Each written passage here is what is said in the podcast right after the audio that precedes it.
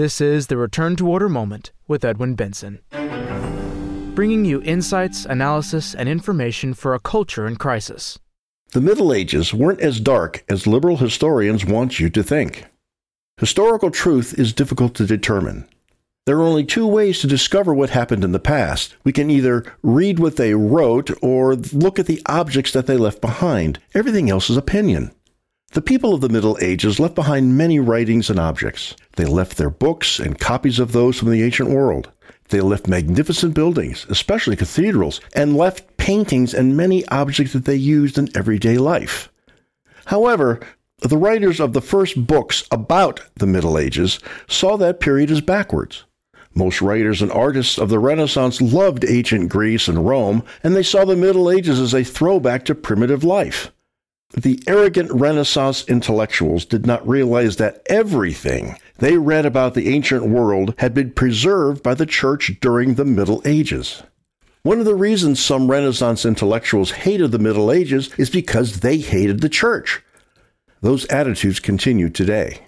Mr. Michael Whitcraft discusses that connection in his essay, Dispelling Errors, Defending the Church, How Lies About the Middle Ages Ultimately Target the Church. An old adage states history is written by the victors. This holds true concerning modern descriptions of the Middle Ages. For centuries, revolutionary writers have striven to misrepresent every aspect of medieval Christendom. They have been so successful that accurate descriptions of those times are nearly unrecognizable from what is commonly taught. Thus, the Middle Ages have become synonymous with torture, ignorance, cruelty, and closed mindedness. Fortunately, modern scholars have been chipping away at these misrepresentations one by one. Along these lines, Australian historian Dr. Chris Bishop published two noteworthy essays in recent years. The first is titled The Pear of Anguish Truth, Torture, and Dark Medievalism. It demonstrates that the so called pear of anguish, supposedly a medieval torture device, not only could not have been produced during the Middle Ages, but is entirely unsuitable for inflicting pain of any sort. Historians are ignorant concerning the purpose of the implement, which, at the earliest, dates to the late 16th century. Additionally, Dr. Bishop shows that the Iron Maiden, cited as a medieval invention, was an apocryphal creation of the mid 19th century. The other essay, aptly titled Our Own Dark Hearts Reevaluating the Medieval Dungeon, shows that these dark underground prisons where people were sent to starve, die, and rot almost certainly did not exist during the Middle Ages. As Dr. Bishop puts it, the implement dubbed the pear of anguish consists of, quote, three or four metal lobes connected at one end by a hinge. In the earliest examples, a spring loaded internal mechanism forces the lobes apart, and a retraction of the lobes is only possible by manipulating the spring by means of a secondary pin. Unquote. Some versions lack the spring and are both opened and closed by twisting a screw. As mentioned above, no one knows the purpose of this device. Yet macabre historians were quick to imagine that it was forced into bodily orifices and then expanded, causing pain to its victims. Museums around the world and books present it in this way. Some claim that it was a popular instrument of the Inquisition, and one was even displayed at the 1893 Chicago World's Fair. Additionally, Pop culture has spread the notion of its use as a torture device far and wide. Dr. Bishop shows how, between 2007 and 2012, the pear was presented in this light no less than three popular television shows. The problem is that no existing medieval record even mentions its existence.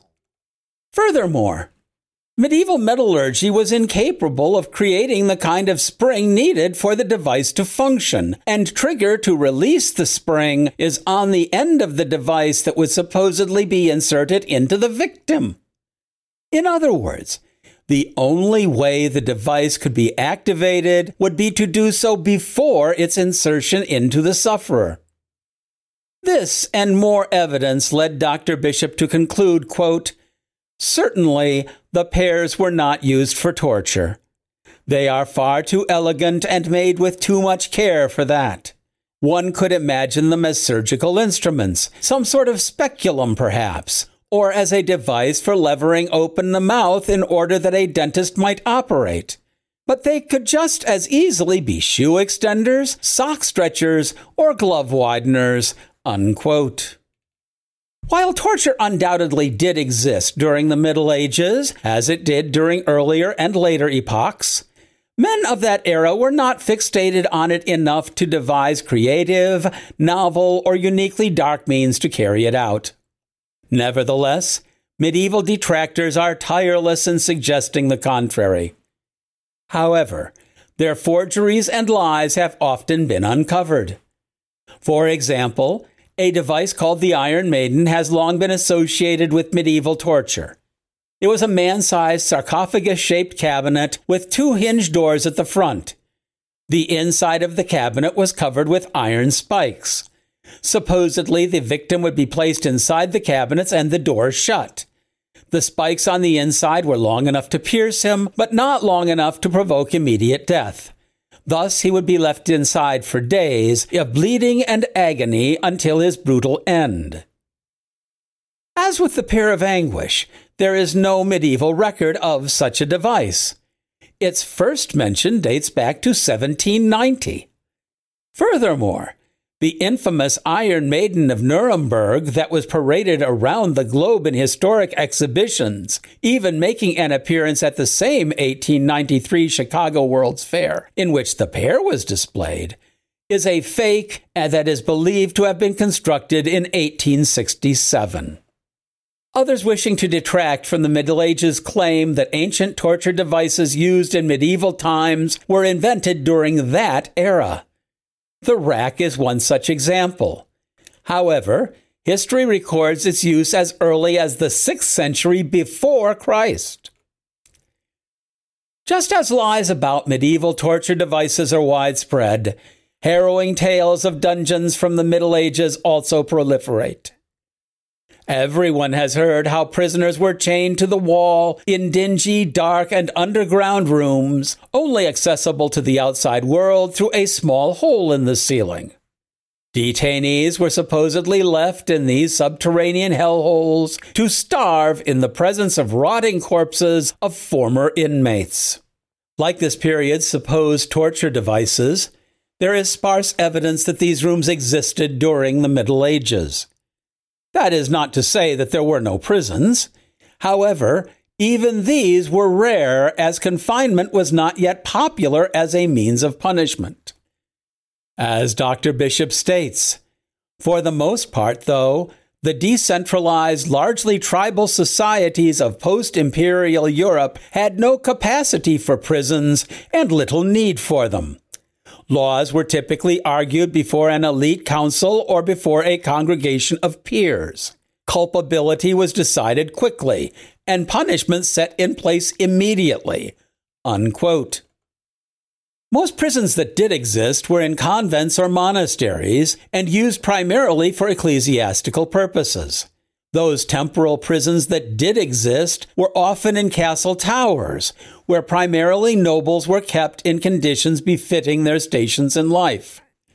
Although its etymology is disputed, Dr. Bishop shows that the word dungeon is certainly related to the French word donjon, meaning the keep or most secure tower of a castle.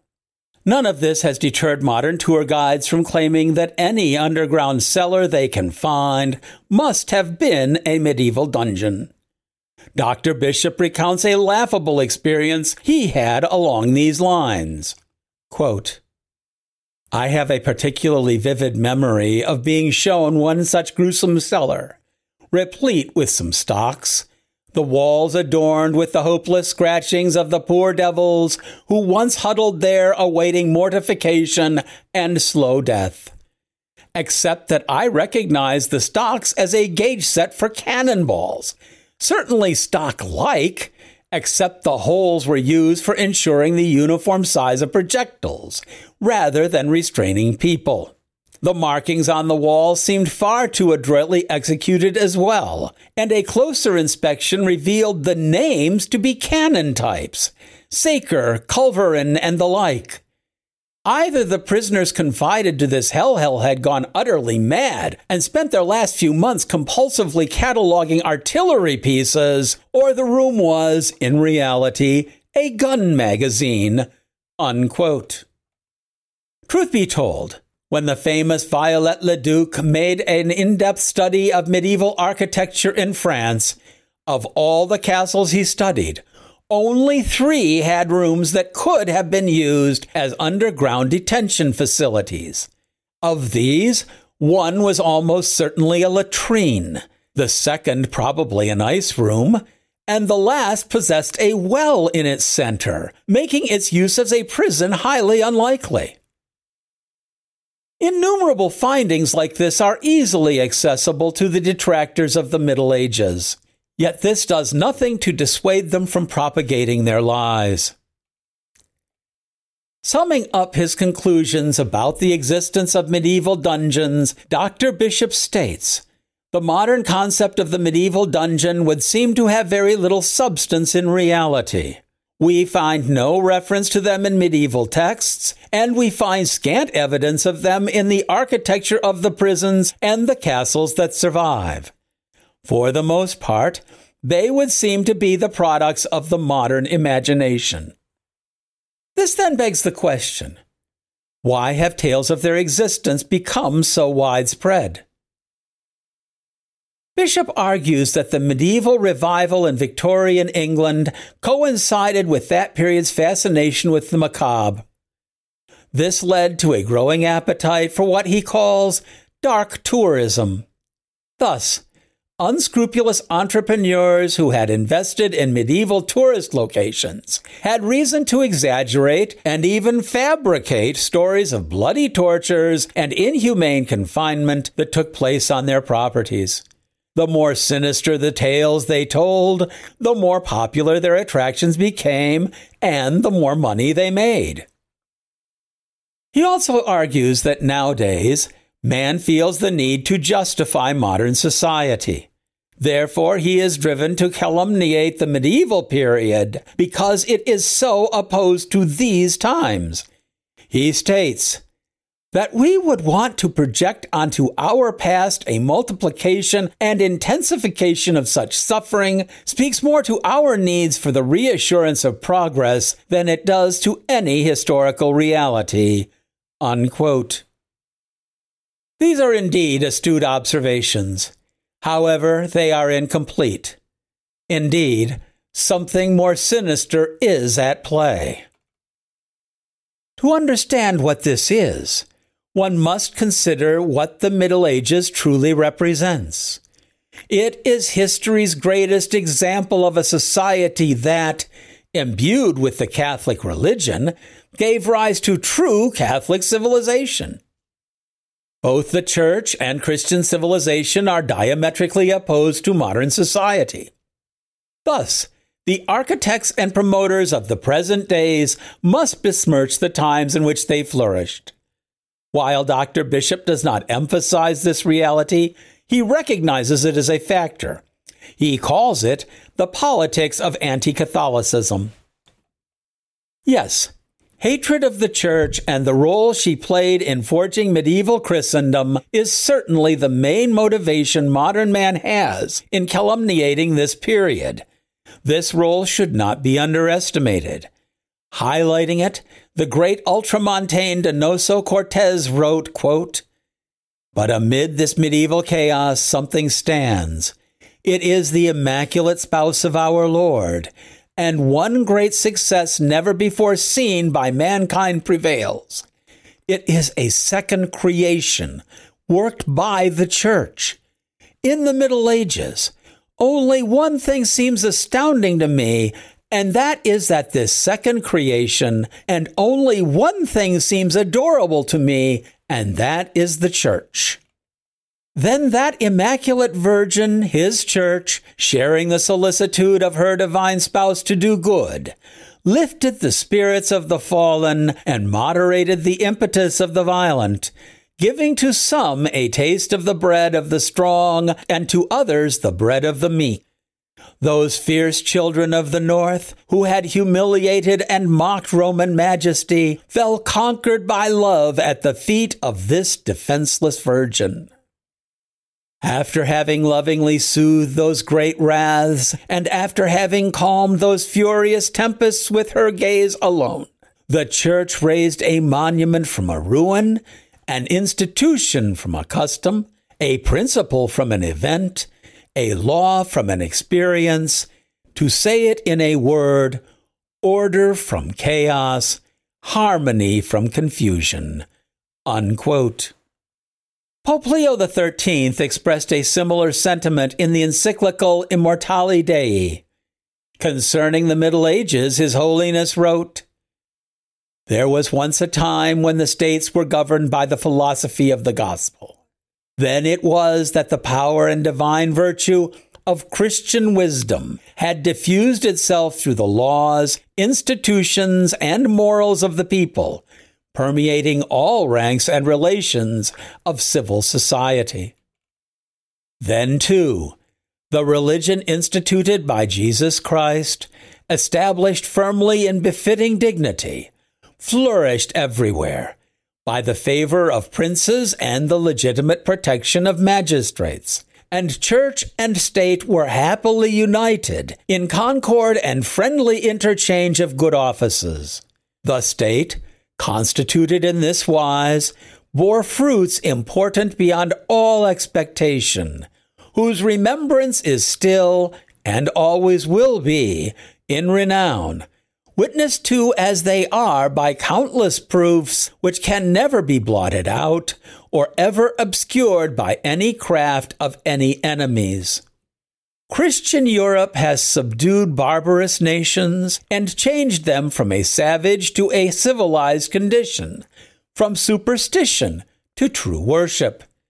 It victoriously rolled back the tide of the Mohammedan conquest, retained the headship of civilization, stood forth in the front rank as the leader and teacher of all.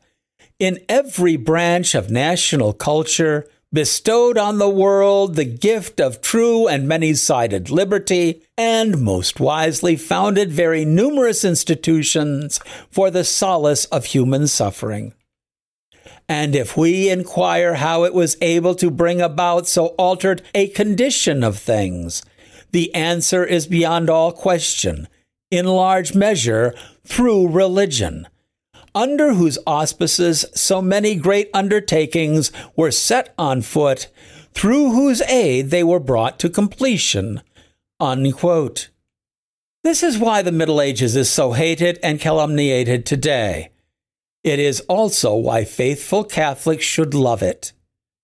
Indeed, history is written by the victors, and it can be difficult to wade through the lies that today's seeming victors have told. This makes getting a true understanding of how medieval times really were nearly impossible. Nevertheless, there are those aspects of that society, those fruits beyond all expectation, whose remembrance is still and always will be in renown, witnessed to as they are by countless proofs, which can never be blotted out or ever obscured by any craft of any enemies of which the Holy Father spoke. In other words, the remnants of Christendom still exist a mere comparison between the cathedrals that grace medieval towns and the glass skyscrapers that litter the center of modern cities should suffice to demonstrate the marvels of that society and the impoverishment of this one. Furthermore, those enemies of Christendom who seem to have blotted out and obscured the fruits of the Middle Ages are working on borrowed time. Their days are numbered. When the reign of Mary, foreseen by St. Louis de Montfort and so many saints, comes, the victors shall be others, and a true knowledge of history is sure to follow. Even in our depressing times, scholars open to inspiration provide a glimpse of the Middle Ages in all its beauty. Mr. John Horvat has read several books and discusses them in his essay, How to See the Dark Ages in a Beautiful New Light. For nearly 500 years, scholars and historians have referred to anything backward and primitive as coming from the so called Dark Ages. That term was created to refer to medieval times, which some say were mired in darkness and backwardness.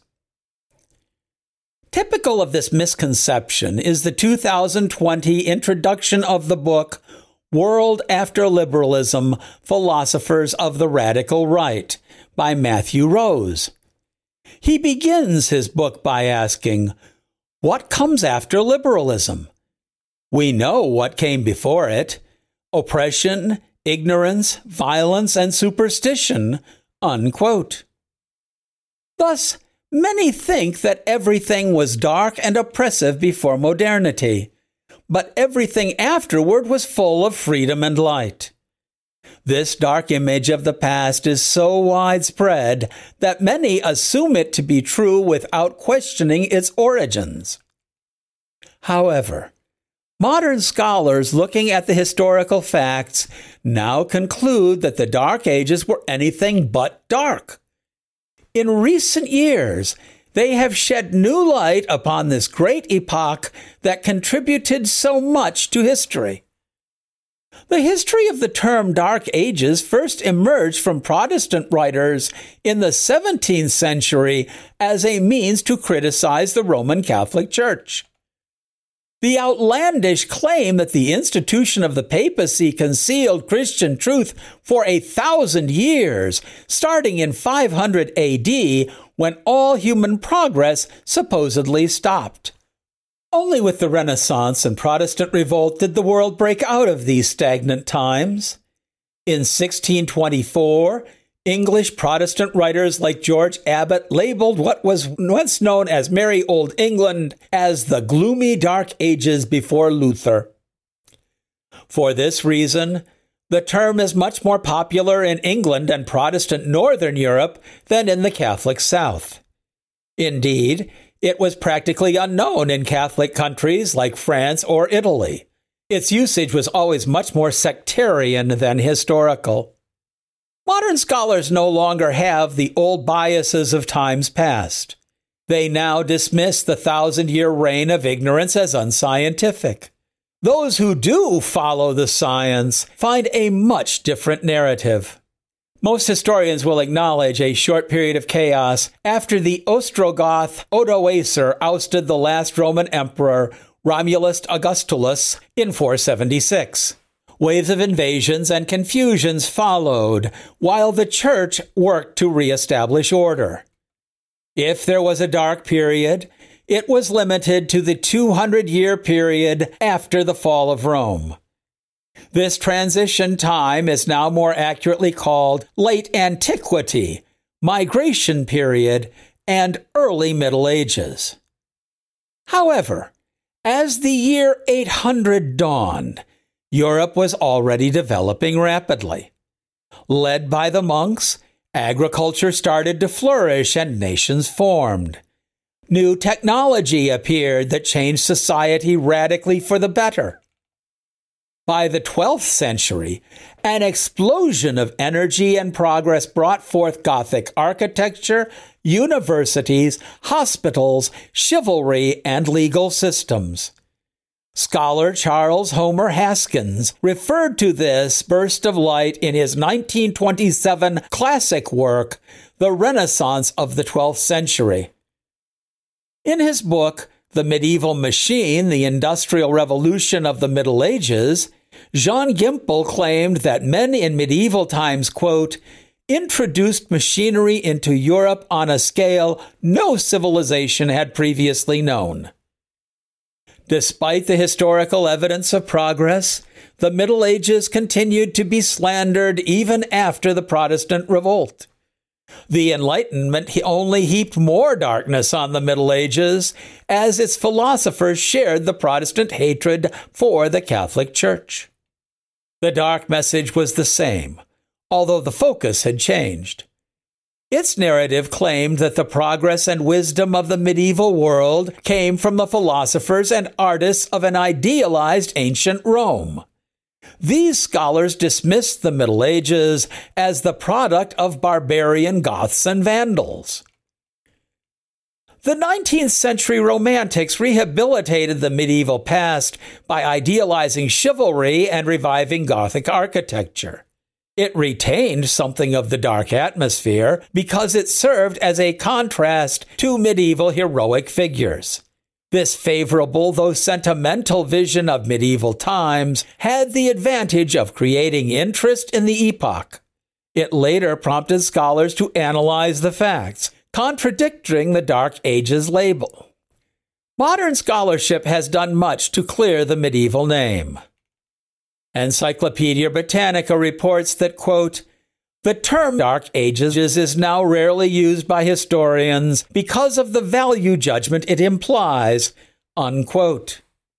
Scholars claim the decline in living standards in the post Roman world between the 5th to 7th centuries would more appropriately be called a transition, change, or transformation rather than a crisis.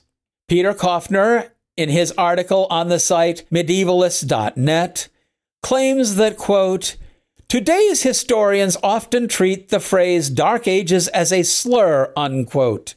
He claims dozens of debunkings have appeared over the years. One recent example is the book The Bright Ages by Matthew Gabriele and David M. Perry, which comments on the early medievalists' advanced knowledge and science.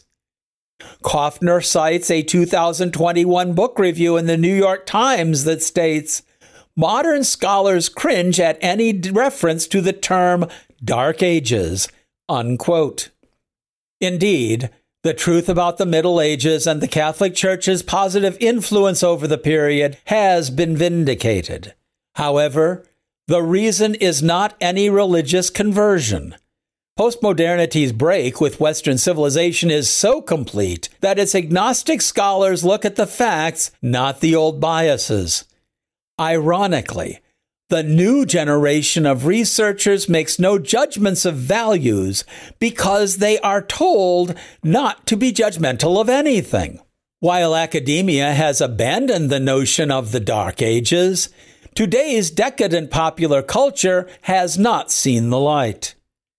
Hollywood, video games, and other sources of medieval imagery keep the Middle Ages dark. Distorting history serves to distort the moral values that existed in the past.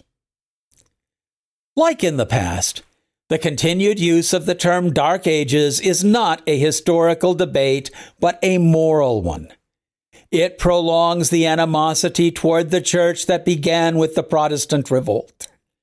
The left in general insists upon ignoring historical reality, even when its educational institutions present these facts. The real darkness is upon those who are blinded by their ideological hatred. This concludes The Middle Ages weren't as dark as liberal historians want you to think. Thank you for listening. Return to Order, of which this podcast is only a part, strives to be a source of light in a dark and disordered world. Your prayers are appreciated. If you have enjoyed this podcast, please remember that we publish a new episode every week as Tuesday becomes Wednesday at midnight. There are two ways to make sure you don't miss future episodes. The first way is to subscribe through your favorite podcast provider. Another is to go to our website, www.returntoorder.org, and click on the podcast link at the top of the page, which will take you to a list with the most recent podcast on top. We ask subscribers to give us a five star rating with the service through which you are listening to it. Increased subscriptions and high ratings mean that more people will be directed to the Return to Order moment when searching for new podcasts. So, by rating us, you can help Return to Order be more effective. In addition, subscribers gain access to all previous episodes of the Return to Order moment. We would also like to recommend the book which spells out the motivations behind our work. Mr. John Horvat's book, Return to Order, is available as a free download through our website. www.returntoorder.org, or in printed and recorded form through our bookstore. All rights are reserved. Copyright 2022 by the American Society for the Defense of Tradition, Family, and Property, TFP.